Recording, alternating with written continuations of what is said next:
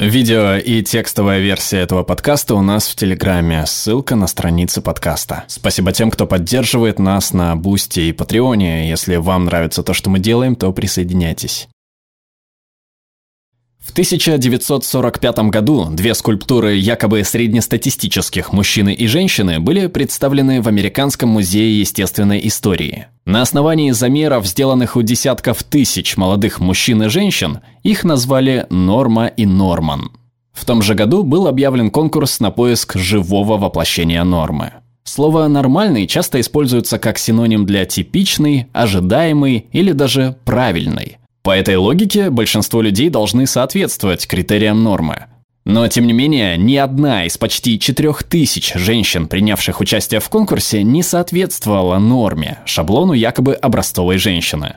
Загадка о норме и нормане не является чем-то уникальным. Далеко не все из нас соответствуют описаниям так называемых норм, существующих для нашего тела, интеллекта и восприятия. И все же наш мир в целом построен на фундаментах нормальности – что же на самом деле означает норма и стоит ли нам на нее так полагаться? По статистике, нормальное распределение – это множество значений, расположенных на колоколообразной кривой Гаусса.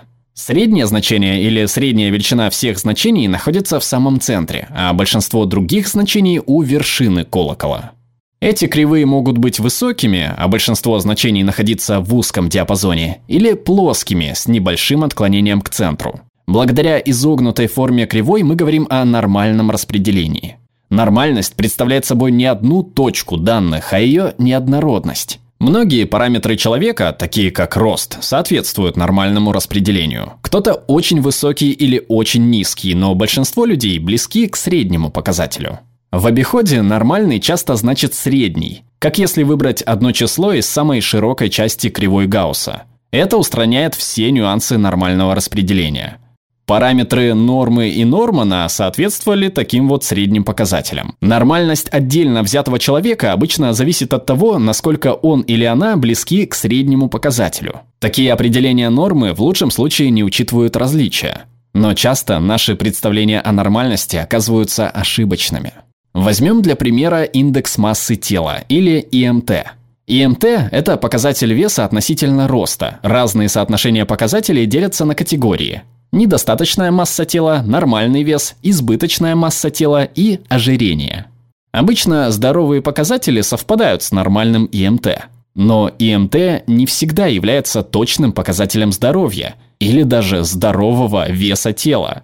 ИМТ не учитывает процентное содержание жира и его распределение в организме, а также уровень физической активности или кровяное давление – тем не менее, тем, чьи показатели выходят за так называемые пределы нормы, обычно советуют похудеть или набрать вес, чтобы улучшить здоровье организма. Когда мы применяем стандарт нормы ко всему человечеству, основанный на данных нерепрезентативной выборки, мы не просто выбираем одну точку в распределении, мы выбираем ее из неправильного распределения. Многие исследования о науке поведения основаны на выборках weird, от слов западные, образованные, промышленно развитые, богатые и демократические. Особенности таких людей могут исказить нормы даже в исследованиях, которые не имеют очевидной связи с ними.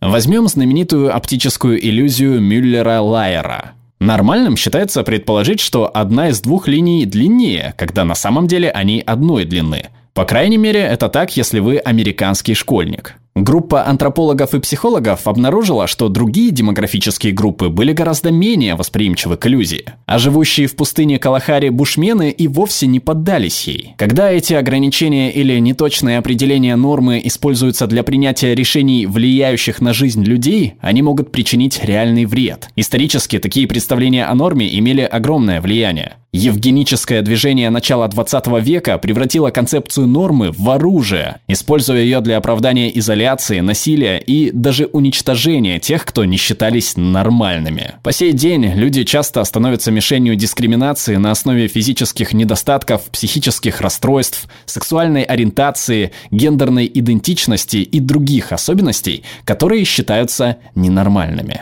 Но реальность состоит в отличиях нашего тела, интеллекта, восприятия и представления об окружающем мире от других людей, а значит истинной нормой является многообразие.